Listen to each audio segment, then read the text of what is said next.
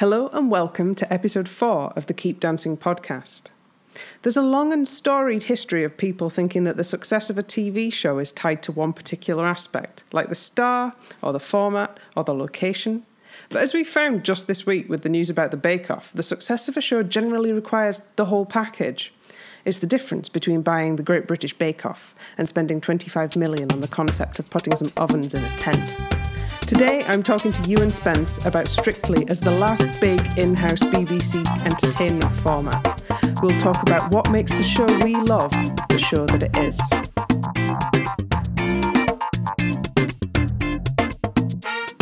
Good evening, Ewan. Good evening, Ellie. So, you're a fan of Strictly. I'm I'm late to Strictly, it has to be said. Uh, my family have been following Strictly far more than me, and I would say that only the last three or four years I've really picked up on it. But my daughters, especially, have been voting on it since since before we got them smartphones. Uh, so the sort of early, sort of first, you know, nine nine or ten sort of series are sort of just sort of by osmosis and a little bit of reading back. Uh, and so last three, and this one obviously now fully engaged. Uh, so it's I, I've probably be one of those people that you know how strictly viewing numbers keep going up and up and up and up. I'm one of those. Aha, gotcha sort of viewers. Yeah, I think that's basically how watching Strictly's worked in our family as well. So it started off basically with me and my sisters and my mum being well into it, and dad sort of occasionally, you know, sticking his head round the door, going, "Oh, you're not watching this again." But by the end of the series, he, you know, had views on the performance of Tom Chambers and things.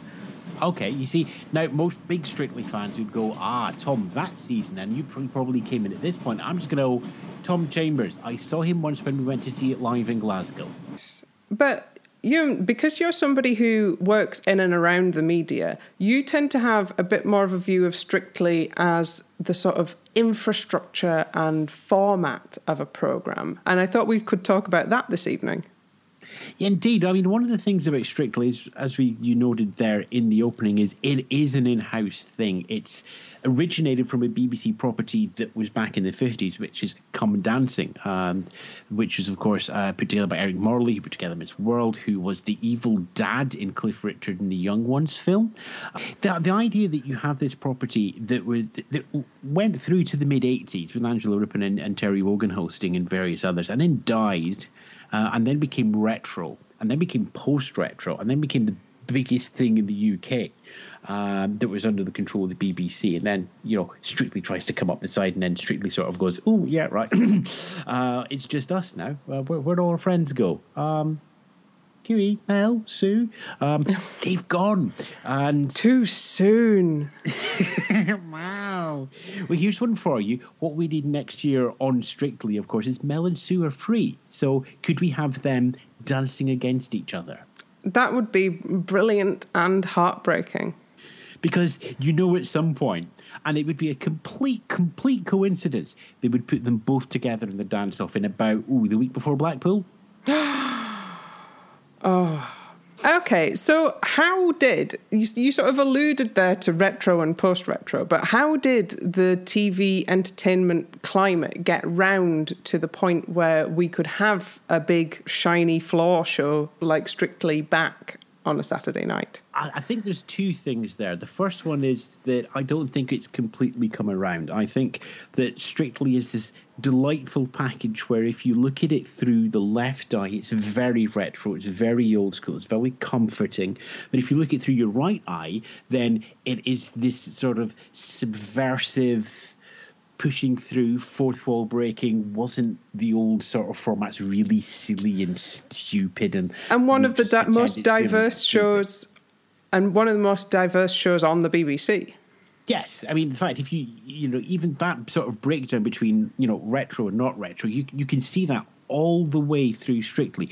You know, right from the top, you have Tess, uh, Tess, who is now taking on the Love Retro, uh, and Claudia, who's now taking on the fourth wall breaking little wink at the side. It's you know it's a classic double act pairing. If you go back through Abbott and Costello, Laurel and Hardy, Cannon and Ball, Morecambe and Wise, all the way down the line, what you have is that classic end of the pair double act. Now, the fact that it's two females, that's actually quite unique. And that's you sort of looking back with an ironic way going, look, you know, we don't need to have two blokes hosting this. We can do this far better than, oh, I don't know, Bruce Forsyth and Ronnie Corbett, for example. Ah, flashbacks. And then you look at the judging panel, and you have that mix of respecting the old and laughing at laughing with the old, and laughing at the new and respecting the new. And you see that you know through the through the dancers we have new people coming in like aj who's come over from uh, the other side and the talent shows on the other channel which back to franchising as well. You have the old school that have just always been there and some people really really really respect it it has this lovely sort of yin and yang to it. And the thing is most tv shows only have one of those and very few have yin and yang. And when you get them put together you have good Saturday night television. And Saturday night television has been around forever. You go back, Generation Game had that yin and yang together. We're talking about variety, aren't we? Yes we are talking old school Val Parnell. Kids look him up on Wikipedia. We're, we're talking Lew Grade. We're talking that whole you know you know music hall just before the war, just after the war. The Great Big Bills, things like Sunday Night at the, at the London Palladium, the Royal Variety Show. You know, to a sense, um, Britain's Got Talent is the variety side of that, and X Factor is the music side of thing. We're, we're talking about something that manages to have more than one level of engagement. There's something for kids, there's something for teenagers, there's something for parents, there's something for grandparents, and everybody sees something very slightly different. But all of them go, I have a relationship with this program. And that is an incredibly delicate balancing act. The joy of Strictly is it gets all of those elements in balance. It manages to appeal to all the age groups. It manages to offer them something different. It offers them the cheesy comedy sketches, you know, the sort of 21st century laughing at and laughing with at the same time. The competitive element, the the old school dancing. Uh, you know, you know, Len is there to completely criticise that you're not doing the Charleston correctly, whereas at the same time, you then have somebody like Claudia who can just throw a wink to the camera, you know, in the sort of way that Anne Robinson could never manage but kept on trying. And if you can get all of those factors in balance, you have a chance of having a breakout show. Uh, there are other factors around there as well, but at the sort of show level, Strictly has managed to appeal to everybody, and part of that is design, part of that is, is luck, and part of that is evolution. Mm-hmm. And it's one of the things that makes it a sort of a four quadrant all ages success is where it actually lives on Saturday night on BBC One in the the sort of the very centerpiece of the schedules. Indeed, and that I think that's one of the key things as well about Strictly. Um, you know, it's got format, it's got talent, but that location of Saturday night the, and the ecosystem that the BBC can actually provide that as an over the top overall channels broadcaster you get all of those things lining up. You take one of those away, it's it's a bit like a, a fire triangle where you've got uh, oxygen and heat and fuel. If you take one of those elements away, everything comes crashing down. If you take Strictly's format away, it, it falls to bits. If you take the talent away, it, it, it falls to bits. If you move it to, even if you were to move it to BBC Two on a Saturday night at the same time, it would fall away. Let's do uh, a thought experiment. What oh, what okay. what does let's let's move strictly across the channels and see what oh, changes. Okay. okay. so strictly on BBC Two, I think uh, I, you're also teaching the audience to dance at the same time, and um, there's a lot fewer laughs, but it has more ironic distance. You see, I think that that's the sort of thing that you would put on sort of midweek sort of maybe about 9 p.m. on BBC Two. When they put um, the pottery throwdown and the hair reality TV program on. Yes, or the ones by Love Productions that we're not talking about in this show because they're traitors, yes? Yes, terrible traitors. Yes, right, those ones, yes. Um, it, it, becomes it becomes a midweek show, it becomes much lower on So something like Lens Lens, for example, that you have now, which is sort of a little jokey bit that goes in the end, that to me I think would probably replace the comedy VT. You'd get the normal training of, of the of the couple. And then you have Len coming in going, these are the things we look for in, let's say, for example, uh, a waltz. We're looking for the feet to constantly go left, right, left, right, left, right. We're looking for open, close, close, open, close, close, open, close, clothes. You'd have far more technicality of being on show, uh, and and you would bias then towards I think the older viewer. You would bias towards the 35, 40 age mark and upwards. Yes, and you'd also have the full might of the sort of match of the day style graphics being brought to bear seriously. Um, you know the um, that Ian has his comedy drawing on the on the video thing Yeah. in It Takes Two. You would get that as part of Lens Lens Yeah, seriously. you'd probably have a you'd probably have a foot tracker. Yes, and you'd see sort of wireframes of the correct posture. Let's move it to ITV. Uh, uh, to ITV. What does it look like on ITV? Well, it's got Ant and Dec hosting, obviously. It's basically the same, but with the full might of the uh, aforementioned dark arts applied to it. Uh, partly that, but partly it would also have a little bit more of a commercial feel. I think that you'd you'd have far more chart songs. You'd probably have a guest singer of the week. You know, Dave Arch's lovely, lovely band would be would be much much more commercial feeling. I think you. I don't think that. I don't think. I don't think there'd be a live band. No, what you would have is you'd have a different band in every week. So this week, for example, uh, we are going to have the Wanted uh, as our house band. Uh, their album's going to be out on Tuesday, and Dec hold up the album cover as, as you do on all good chat shows, um, and there would just be that sort of air of of you know we're trying to sell you something during the show as well, but you can never quite work it out. I also think you'd lose Len. Um, Yeah. I think you'd end up, I think you'd end up with Craig uh, taking on the role of head judge, which he might do next year, but it would be so pantomime villain. Um, and we would probably have Alesha Dixon back instead of, uh, and Alesha Dixon would never have left. She would still be there. We wouldn't have Darcy. Okay, it's the theme of the week. Let's move it to Channel Four. What changes? All right then. Channel 4. Terry Christian hosts. Um, for and it would just be this so smug and knowing and completely post retro. There wouldn't be any sort of comforting feeling to the show. There wouldn't be a, a welcoming dancing has a long history. It would just be way hey wacky dancers, way hey great costumes, way hey um, this week we're going to get them do break dancing. Isn't that great? There would just be a sort of brash arrogance of youth. It would, be, all. like- it would be all ironic distance and none of the uh, that sort of emotional rush you get when you see somebody master themselves, basically. Indeed, it would be all be it would all be Giovanni talking back. It would all be Anton doing comedy faces.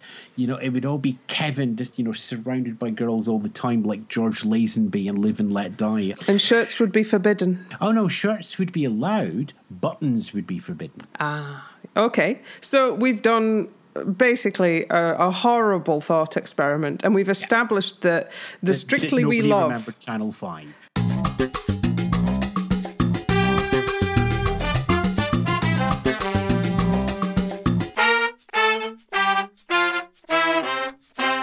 Um, okay, so we've established that Strictly's location within the TV schedules is one of the things that makes it uh, what it is. But what about Strictly as part of the wider, let's call it celebrity ecosystem of the BBC's own other media units and the wider uh, media and celebrity world? Well, this is actually really interesting, and I'm probably going to stay with Channel Four here to almost prove by by disproving here. If you have a Channel Four celebrity show, um, let's say that they're they're trying to master some sort of skill. Let's say that they're I don't know trying to learn how to bake a cake, um, and you bring in celebrities.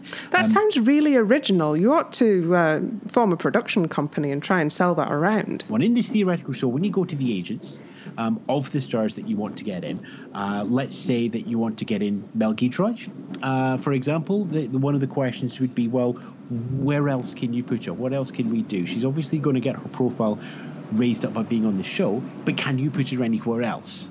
And really, all Channel 4 has to offer there is Alan Carr's Chatty Man.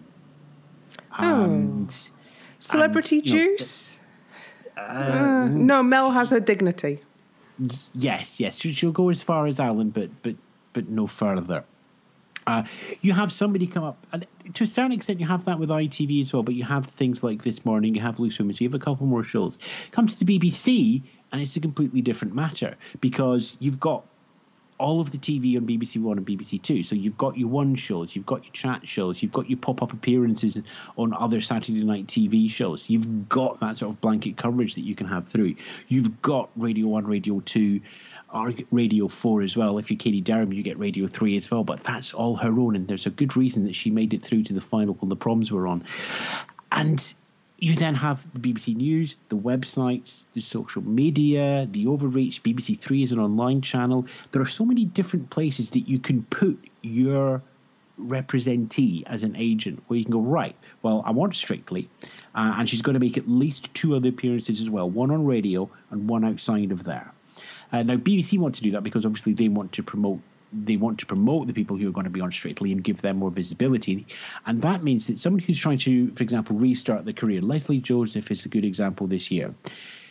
She knows that she's going. She's got a good chance now of of popping up on the shows like the One Show. Um, she's probably going to at some point appear on, on Radio Two, probably with Steve Wright. Not maybe so much Chris Evans. Chris Evans is probably going to lean towards somebody like Laura Whitmore or Louise Redknapp or uh, possibly even Will Young although that feels a bit more Jeremy Vine, to be honest. So the agents can know that they've got a chance to raise profile not just by Strictly, but by other shows as well.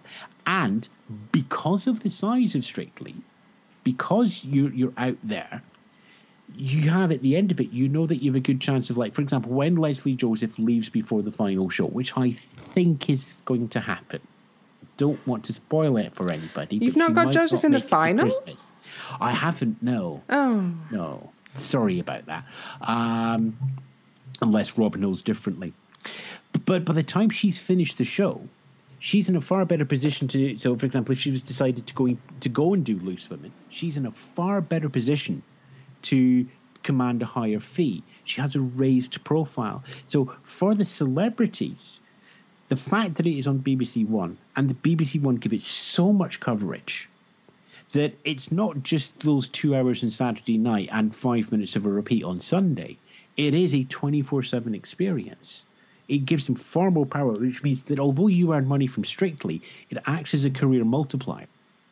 Yes, and as well as the multiplying effect of just appearing across so many BBC properties during the show, you that generates a sort of a base level of fame that makes you automatically interesting for the wider sort of celebrity magazine and uh, celebrity news economy.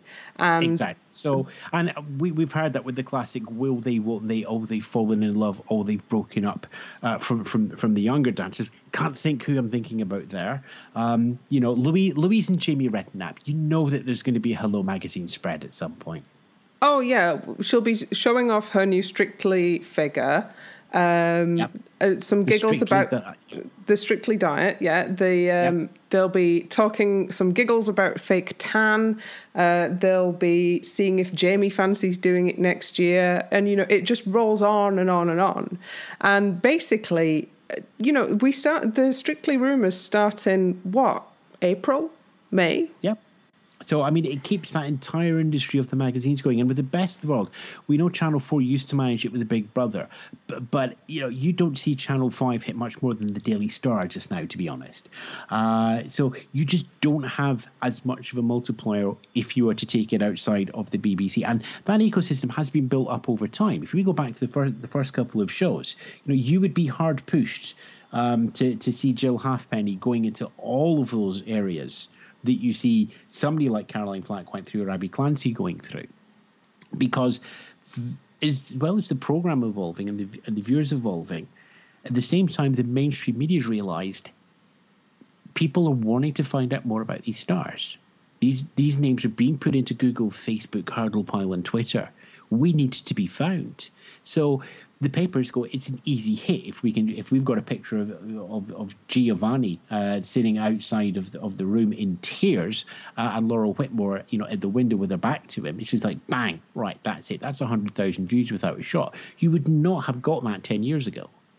Yeah, I mean, I fall for it myself. I can't help, I couldn't help clicking on sort of Jay and Aliona speculation articles at the end of last series, even though I knew that she was married and I knew that, you know, it's all just showbiz shenanigans. I couldn't stop clicking on those articles and giving the people the page views that they so desperately desire. Indeed.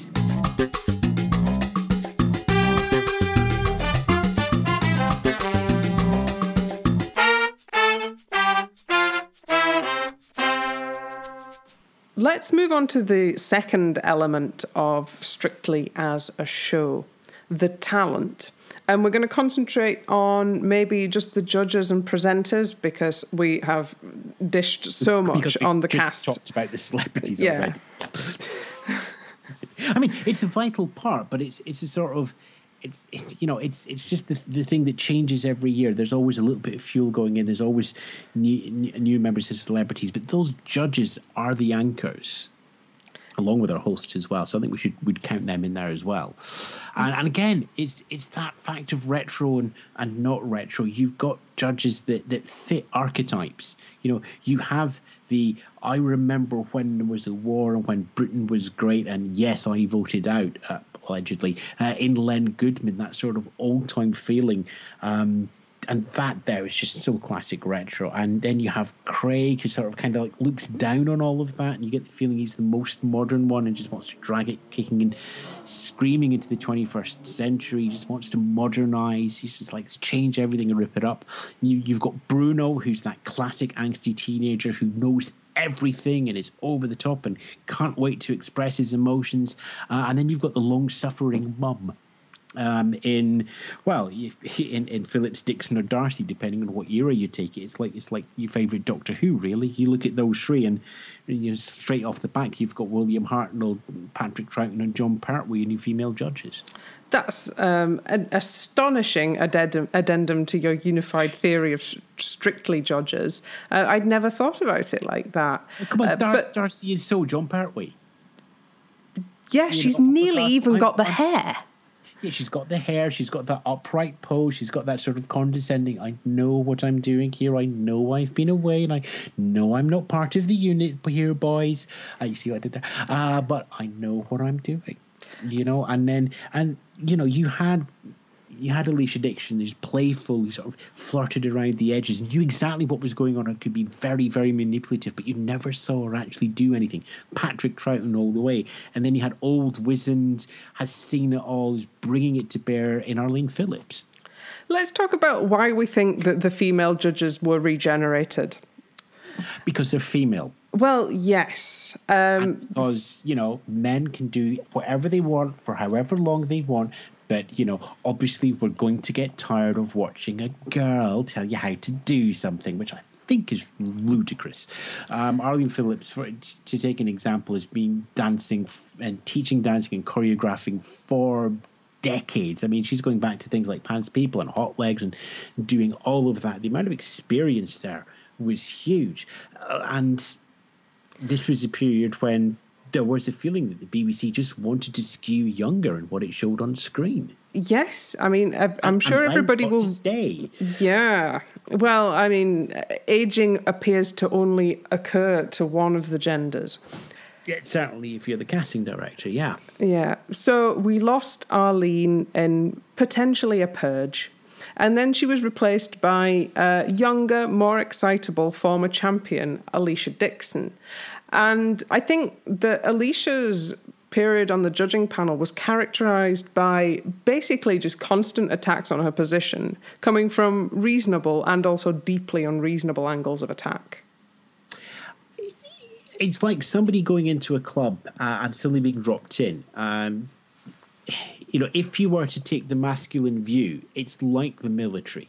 You know, you you don't get to judge until you've been in combat yourself, and I don't think that for all that she'd done in the entertainment side of things, I don't think that the male judges, and this is just before I really started to get into Strictly, so part of this is just going back to YouTube's and reading, but I never got the feeling looking back that those male judges believed that Dixon had earned her stripes.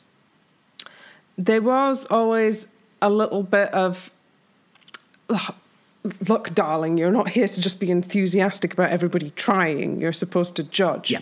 Um, but I feel like Alesha was basically put on the judging judging panel to be a sort of a surrogate audience voice, and it, there is a question as to whether a surrogate audience voice is actually required in a show that does have a split jury and audience vote to begin with yeah, you, you already have uh, the input, but this is part of the evolution of the show. And if you look at what was happening on the X Factor uh, at this time, you know they were bringing young judges. They had um, Cheryl Vasquez, Vindery Cole. Um, sorry, I'm not that up on popular culture. Uh, you, you had. Um, the younger one coming on, uh, Amanda did the hairdressing thing, um, going on Britain's Got Talent. There was a feeling that you needed you needed to have you needed to have the equivalent of a Bond girl on the panel. Um, because the only way that you're going to grow this audience is if you're making completely family and it's almost that base instinct of well we need to put something there for the dads That um, is such a 70s attitude it's quite creepy as well yeah, and and I hope I'm wrong, and then people can just point at me and go, "You're just projecting your '70s attitude onto that." In, in which case, I'll say, "You know what? If I have, it's a fair cop." But Dixon had. Dixon was the first replacement to move into there, um, which is always going to be difficult. She didn't come from a huge dance background. She didn't come from a huge competitive background, and you know everything looks lovely and fluffy. But in any show, in any production, there's always a case of I need somebody to be worse than me so my job is safe. You know, the professional dancers, I need to not go out in the first week. I want my job at Strictly to be safe. I need to have a better dance partner than somebody else. Presenters, I need to have a good show. I need to have a good host because I don't want my, my job going. Even those on the production side, this year's show's got to be better than last year's show. This year's show's got to be funnier than last year's show because – I don't want to lose my job, so I need to be better than what I'm being measured against. And the joke in Formula One is you, you you're only you know, the only person you can be judged against is your teammate. If you're a judge, the only person you can be judged against are the other three judges. But as well as people uh, sort of wondering about the position of Alesha on the judges panel for her lack of competitive Latin and ballroom experience at the sort of the sharp end of it, there was also a significant amount of just totally unreasonable attacks on her posi- p- position, which were uh, that sort of horrible combination of uh, sort of British endemic racism and class problems. And I think that the, the combination of those things was why we eventually had Alesha replaced by Darcy. Oh, was Alesha replaced, or was Alesha smart enough to go somewhere else with the contract before she was pushed? Oh, I don't remember the exact sequence of events. But and the chances are there's probably a public sequence of events and a private sequence of events as well. But whatever happened, Alesha landed in a better place, I think. Yes, um, and they definitely didn't replace Alesha with um, somebody with the same sort of personality and background as Alesha. They replaced her with Darcy Bussell, a very middle class safe English home counties judge. Who also doesn't have any competitive Latin and ballroom experience, but is, you know, one of our most famous classical ballet names. Yes, and this is this is where you have somebody coming in from the inside from the outside into this inner group of circle. But I think to go back to that sort of military angle, this is somebody coming in who has been in battle, just not with us. So we don't know how good she is, but everybody else says she's okay, so we'll give her some time and see what happens. And I, you know, ballet is ultra competitive in, in, just in terms of casting and in terms of show and I think that she probably had a very strong spine and laid down the law really quickly, possibly in dress rehearsals, so we never saw. And I, I, I could I could see those first weeks or two of she would have incredibly sharp teeth until the camera came on. and just with just enough to let everybody know it's just like uh-uh, been there, done that. Remember the end of Showgirls? See those steps. Len. Uh, but should shall we have just a quick chat about Strictly's class um, aspect as we're talking about yes, Darcy? It's because fascinating. We, because we, we kind of stumbled over this when we were just sort of blue sky thinking what we could talk about this, and you know, there are so many theories on what makes the perfect Strictly winner. It's, it's, it's like a good, a good Victoria sponge. You can do ingredients in various combinations. Some some of them work brilliantly, but there's no one rule. But the amount of winners who are upper working class to middle class done good is amazingly high. It is compelling that you need to be nicely brought up but still have enough of an accent for um, basically to to capture ABC ones and C2DEs. Yeah, I mean it's, it's like you need to go it's it's it's like that sketch from That Was the Week That Was. Whereas I'm upper class, middle class, and lower class. Uh, and it's just Ronnie Barker going, I'm middle class. I look up to him, so he knows I know my place. But I look down on him because I've improved myself. And strictly it's about a journey. We haven't had a journey winner for a long time, but it's all about improving yourself and making yourself better. And that fact that if you can see somebody, you know, is going, I've made myself a different class to where I was when I was born uh, in terms of so, so, socioeconomics. You know, that ties in with the I've learned to dance as well. I've learned something new. Look at me. I'm working hard. I've made my life better. You can too. But the actual, um, but somebody who is sort of actually authentically from a working class background and still signals working class doesn't tend to do as well as, like, you know, was nicely brought up with all the advantage of uh, advantages of going to stage school but retained a regional accent. Yeah, any, anybody who's who's managed to go into the West End and appear on Wicked, but at the same time still likes James Bond films, and you know you can see him being a bit of a spy. Uh, they've got a wonderful advantage, which means if you really want a dark horse in this one, Danny Mac this year.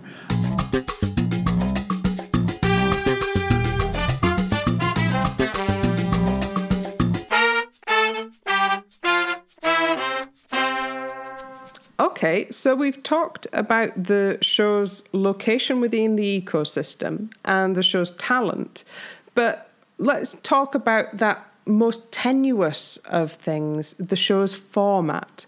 What do you even mean by a show's format? Oh, a show's format is actually really tightly defined, but it's also very loosely defined. So, for example, Strictly Come Dancing, you can't simply say celebrity dances with professional dancer, they are scored. Because that's really hard to define. It's almost like defining a patent. You've got to be really word perfect, but you can't define it too tightly because then anybody can steal it. So if you, you'd never say, well, it's Tess Daly and Claudia, Claudia I want to say Claudia Schiffer, and that would be such an interesting combination, but it's not. It's Claudia Winkleman uh, hosting this show that happens here on a Saturday night. So there's that sort of definition of all the elements they put together that, well, to, to go another way, if you were to create your own dancing show and you and you wanted to do it from scratch, or you wanted to buy in a format. If you buy in a format, you essentially buy the sort of cookie cutter elements. So you have a panel of four people. The judges are kind of made up like this. You have these sort of dancers, you have these sort of celebrities, you have this sort of host, they have this sort of attitude. That sort of things that, that take time to learn over four or five years, such as the first four or five series of, of Strictly Come Dancing. What you get when you've learned all that, the things that this is what we do at this point here, that's format.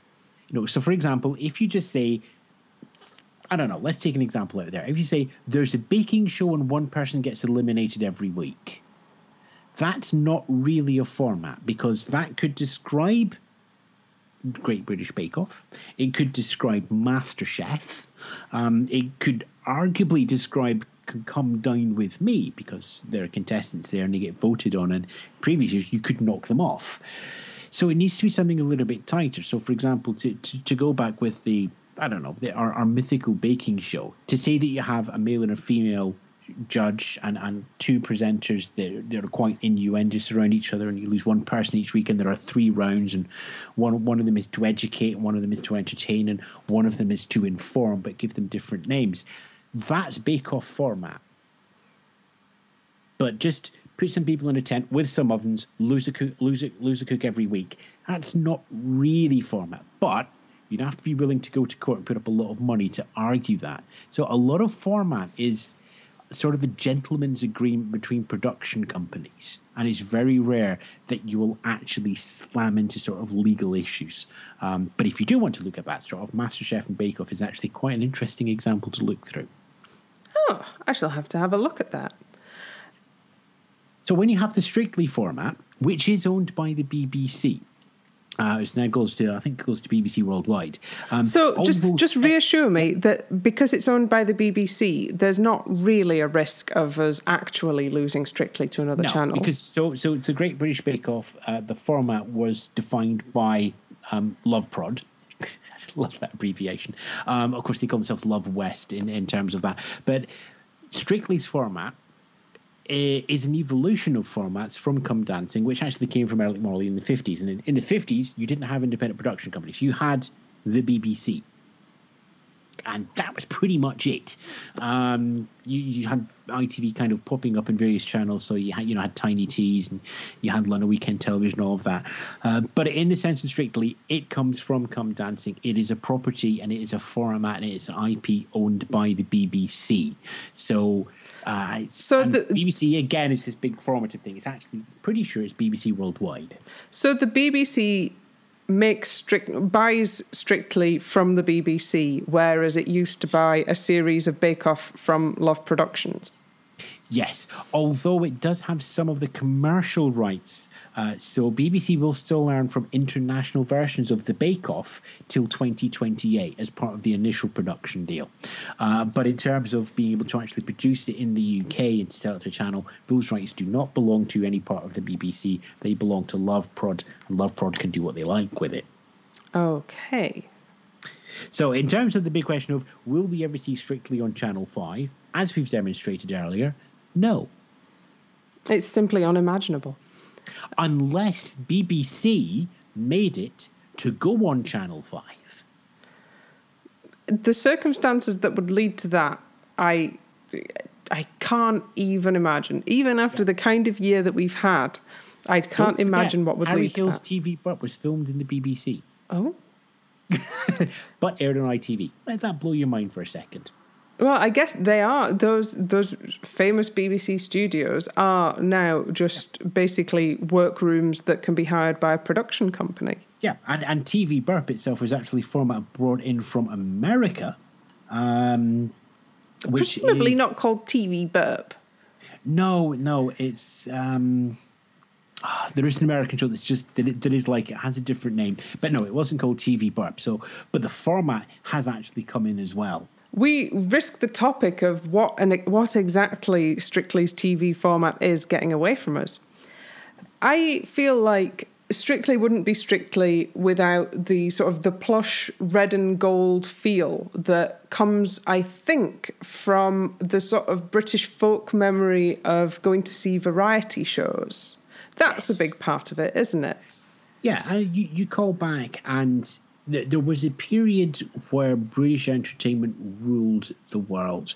Um, you had the dance halls post war. You had a very strict definition of what you did. You know, you would always open up with a comedy act. There would then be a sort of dancer, juggler, gymnast.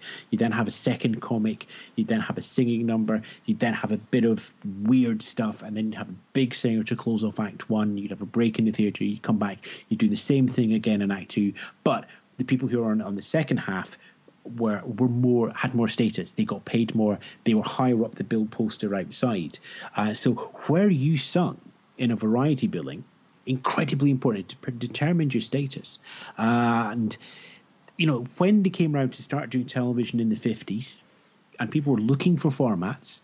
Um, there's that word again. Looking for things to do much of British theatre simply moved over to the BBC. You know, the first 10 or 15 years of television drama was essentially a camera in a theatre. Now that theatre was actually TV studio, but everybody stood at one third angle.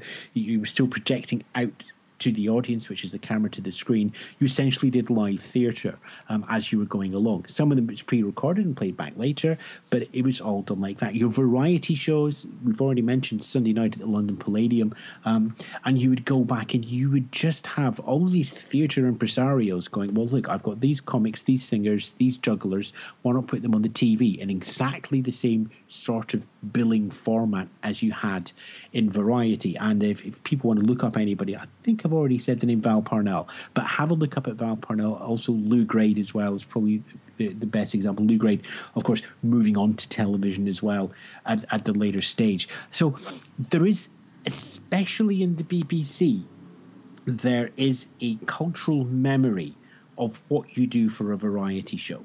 And that is strictly strictly looks like it's in the theatre. It's got that that song to open with. Your big dance number. You've then got a little bit of comedy coming through. You've then got, if you look at how they structure the songs, um, the performances, you've got your VT, you've got they come out, you do your big song. You've got your singer for, with with Dave and his, his lot in the background, uh, and then you take them upstairs for a little chat with a little bit of fun. You then have quite a serious bit with the judge and some backbiting and such like, and then you repeat again for however many contestants you have left. And if you wanted to listen to Rob's show last week, the people who need more status will be later on in the running order. And that's classic Variety Hall, that's classic British theatre. It's seen time and time again. Uh, and, you know, this is why I say Strictly has that very retro feel, because you could take what we've got here, show it to the impresarios in the 50s, and they, they would, would look understand. at it and go, I know exactly what you're doing here. The only difference is they would do it in a viewing room with lots of cigar smoke. And you wouldn't have to rhinestone the dresses quite so much because um, because because it's still rationed. Yes. Yes. Yes. but then this is where the non-retro element comes in, and this is the interesting bit that you know. Even if you have the format of Strictly, even if you follow all those cookie cutters, you still need all of the sparks that go through. You need to have the people that can do that big opening dance number with your professional dancers and your choreographers. You need your classic double act holding it all together as a, as, as a mix of the comedy interludes and the MC, which we have now with Tess and Claudia, you you need to have the, the, comedic elements, the theatrical elements, and the drama elements, and the comedy elements. Uh, I think I've said comedy twice there, in which case, bang, bad Nicholas Parsons. Uh, you need to have them come through as well. If here's a little lesson for you while you're all watching Strictly as we go through this year. Forget about the celebrity names. Write down what style of genre of theatre each song and dance is. So don't just go Charleston with with Joe or, or whoever. Write down comedy, drama, love, gymnastics, and you'll see that they're very carefully rationed and very carefully sort of scheduled. They're never back to back uh, and they spread throughout the show in this sort of building curve of confidence. And that's separate to the the dancers and the names. And of course, we're all going to be looking to see who's running last in the pimp slot, who's running second in the forgettable slot. But in terms of the variety format, there's another game going on there as well. And that game, the dark arts might be the last five or ten years of reality television, but the game of putting the show together, hundreds of years old. Yeah, it goes all the way back to probably, you know, outdoor theatre in the Jacobean times. Music hall. Yeah. Yeah. It's one of the oldest ways of putting together a show from your disparate talents. And, and, and you would be surprised. And people go, really? But it works. And it's not, a, yes, it is a cliche, but it's it means that it's, it's using an unspoken language. People can watch strictly for an hour or two and just go, I liked that. And then you go, why did you like that? And most people go, I don't know.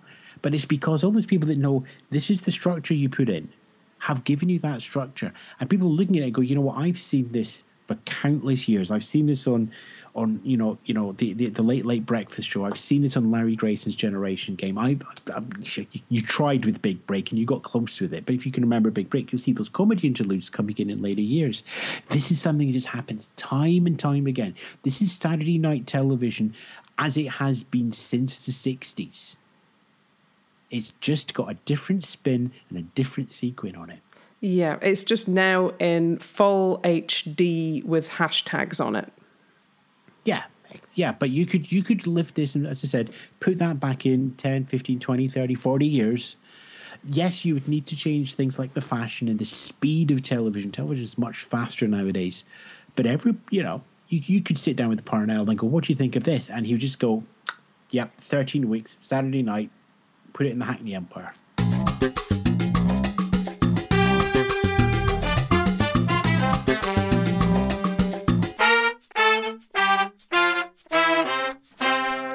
Ewan, I have a question. You keep saying that comedy's very important in this format. If that's true, why are some of those comedy VTs so bad? I don't think they're bad per se. I, I think it's partly it's a mix of fairness. The BBC wants to give everybody equal screen time, um, especially because there's a competitive element to this show. Got to be fair and transparent. Indeed, yeah. No, got to be fair and give the appearance of transparency. Slight difference. But some people are more adept at comedy than others. Comedy is hard.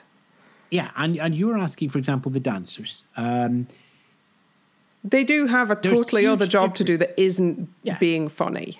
there's a huge difference be, between you know the acting and mugging skills to the camera of Brendan Cole, who's been doing this for 14 years, uh, to somebody like Karen Clifton, um, who has an inability to hide whatever emotion is inside her body. It is going to show on her face all the time, uh, and when you get her to do a comedy sketch, she doesn't know comedy. She, she she'll give it a go, great, brilliant, um, but she would rather be waltzing or jiving, uh, and so so there's sort of disparate levels in the professional dancers. There's naturally disparate levels inside the celebrities. You know, you know, Daisy Lowe is going to have a much harder time doing a comedy turn and wink than Lesley Joseph. You know, I how are you going to believe Danny Mac or Ed Balls, you know, trying to do the four candles sketch from the two Ronnies to to a waltz? Um, I don't know, but I'd love to find out. yes, I'm just saying the good thing. Yeah, comedy tributes because we're running out of ideas. So classic TV sitcoms, which would tie in with the BBC's. Yeah, we should do sitcom week and they can dance to um, theme tunes because we've got some absolute crackers. And also because the comedy VTs are now, they started out as just somebody was naturally amusing during a training VT. And I think it's sort of escalated from there over the course of the show. Uh, and it's, it's part of the evolution thing here again, which is the production team have a very punishing schedule. You know, this is a show which has an immensely fast turnaround. It's voracious in its ideas, and the second you've come up with a good idea for something in Strictly, four or five days later, it's done. You've got to think again on a blank sheet of paper. So there is a turnover of ideas. It's very quick. And the other one is, you, as somebody who's working on the show, you don't want to upset it too much. You don't want to be the person that ruins Strictly that week, because you know you don't have a job for life at the BBC. If you've done a bad job, yeah, you might get to the end of this run of Strictly, but they're going to look at you and go, you know, all the ideas they had didn't work on screen. They tried to be different. Part part of the appeal of Strictly is it is safe and identical every week, but slightly bigger and that means your comedy is going to be safe. It's it's not going. You know, the thing about comedy, in general, for me, is comedy is all about hurting somebody. Um, it's pointing out hurt, it's creating hurt, or it's sharing hurt, and it's very hard to do that and still keep your sympathies throughout an entire run of a show. So you can't hurt your celebrities. You, you can't be seen to do that. You can't hurt the professional dancers really your only valid targets are the judges. And to be fair they are great sports and and they will take it on the chin when needed. But you can't do that too much. So for me one of the intrinsic rules of comedy you can't touch. So you're left with slapstick farce and silly looks. And you know in maslow's hierarchy of comedy you know they're very low down How how would the BBC sort of know and measure if, say, you know, your hypothetical strictly employee had um, made the show go wrong somehow? How would they know? well, everybody's familiar with viewing figures. There's actually another figure that sits alongside as well, which is called the Audience Appreciation Index, the AI score. Uh, and the same people that do the TV viewing figures with the what did you watch, press the buttons and stuff, they're also asked to say how much how much they enjoyed the show out of a hundred, uh, and that will then get averaged out. Uh, and uh, it takes about a week and each show gets an, an AI score, uh, which shows just how much out of 100 you know they, they thought a show would be. Generally, 60 is very good. If you if your show is getting about 60 on an AI, uh, then you should be happy with that. If you're getting up into the 70s and 80s, you've got a show that everybody absolutely loved. If you start reaching the 40s, it gets a bit sticky. Uh, so if they can come back to, to shows and you find out that there's an AI drop uh, and it was when something else was going on from certain bits or that you tried a new comedy bit there will be an impact in the AI scores. And then they can go back and they can ask the people who did the surveys, why did you not like that show? Could you give us some reasons and stuff? Uh, but the BBC does get a very, very coarse index of what people think of the show, and they have the ability to drill down afterwards. And that's when, I don't know, maybe they would focus group something? Yes. Yeah. And so just because you've got that quite coarse measure and there's not necessarily a correlation between uh, one particular risk that was taken by one particular person, I guess because you know there's always the chance that somebody will pull together a correlation between a drop in AI and a, a thing that happened at the same time. Uh, you are going to get a slightly risk averse culture. Yes um, because this is the BBC's biggest show. This is the show that goes across the networks. This is the show where they can reach out to the, the celebrity culture that, that, that permeates um, society and media and drives traffic and drives eyeballs. You know, if you didn't have Strictly, then you know you've got a big pop star every week that's doing a number one single or a new album that's coming out. If you don't have Strictly, you can't put that big singer there. And then you know I'm sure there's horse trading going on. And when somebody goes like, we, we'd, we'd like guest X to go on Graham Norton. And they're like, yeah, well, X is on my book, but Y's got a new album out. So I'd really like them to get promotion on this Sunday. So could you do that for, could you put us on Strictly? And they're like, mm, yeah, maybe we could do that. But you've got somebody doing a book on, on your books that we'd like to get on the one show.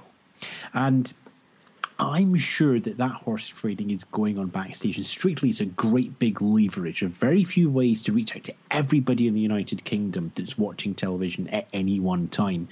X Factor is one, Strictly is another. Loose Women, frankly, isn't.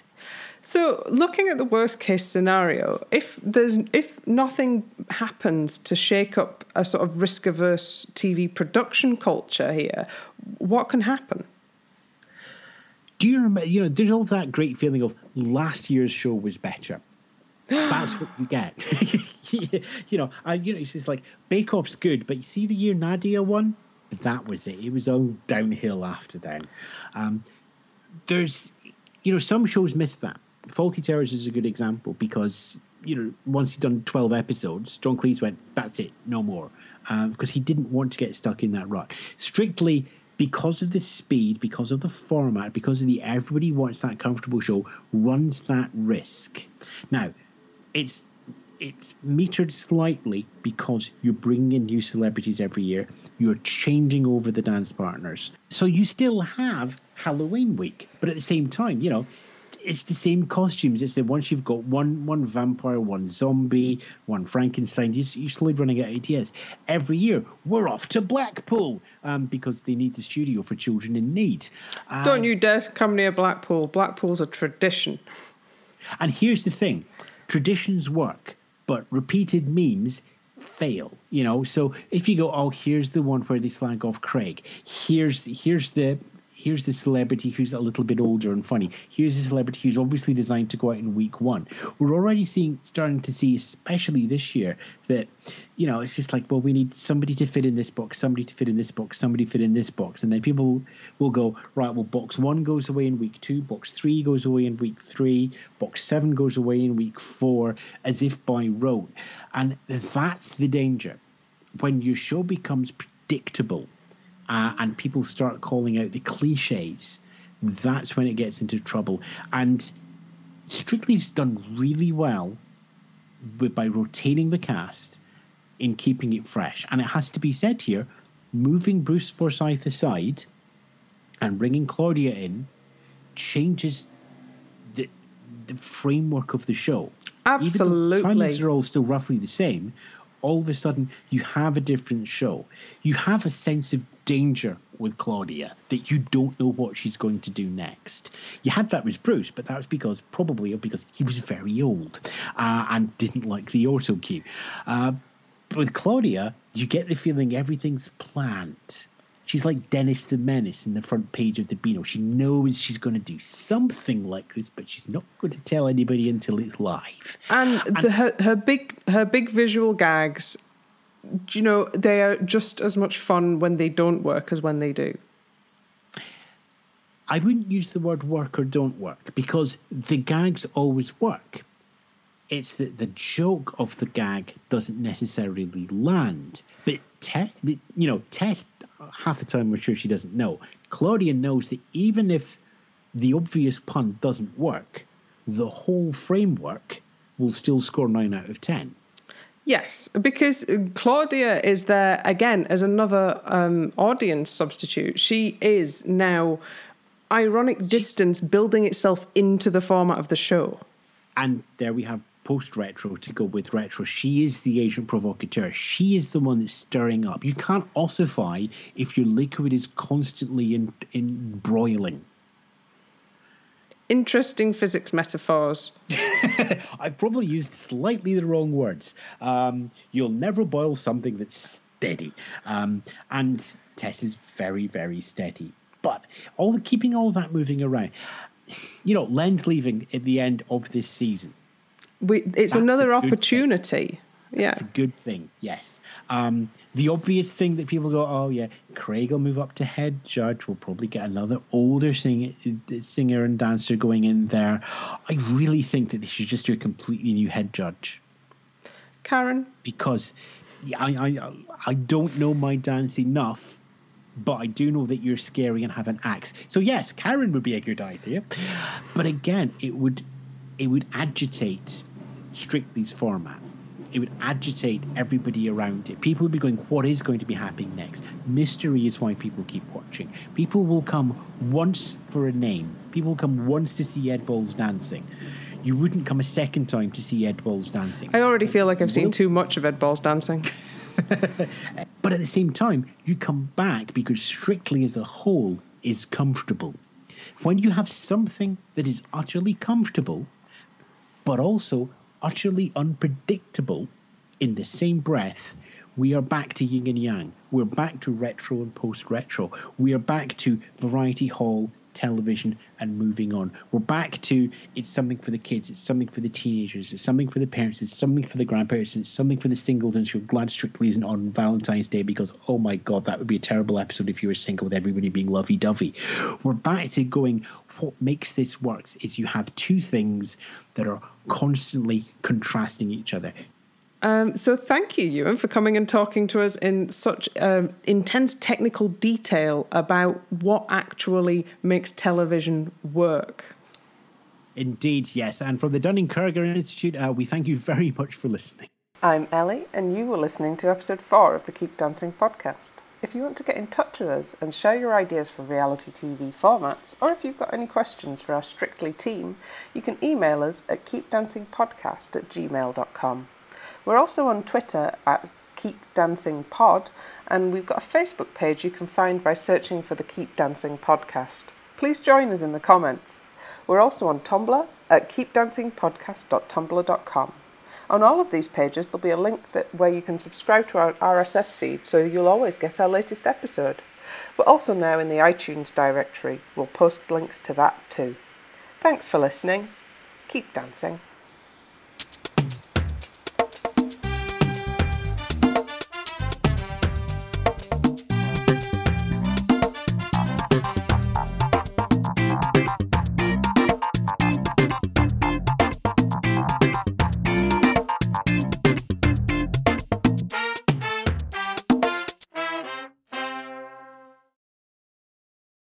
So you know, um, you know, Ed Balls has a book out.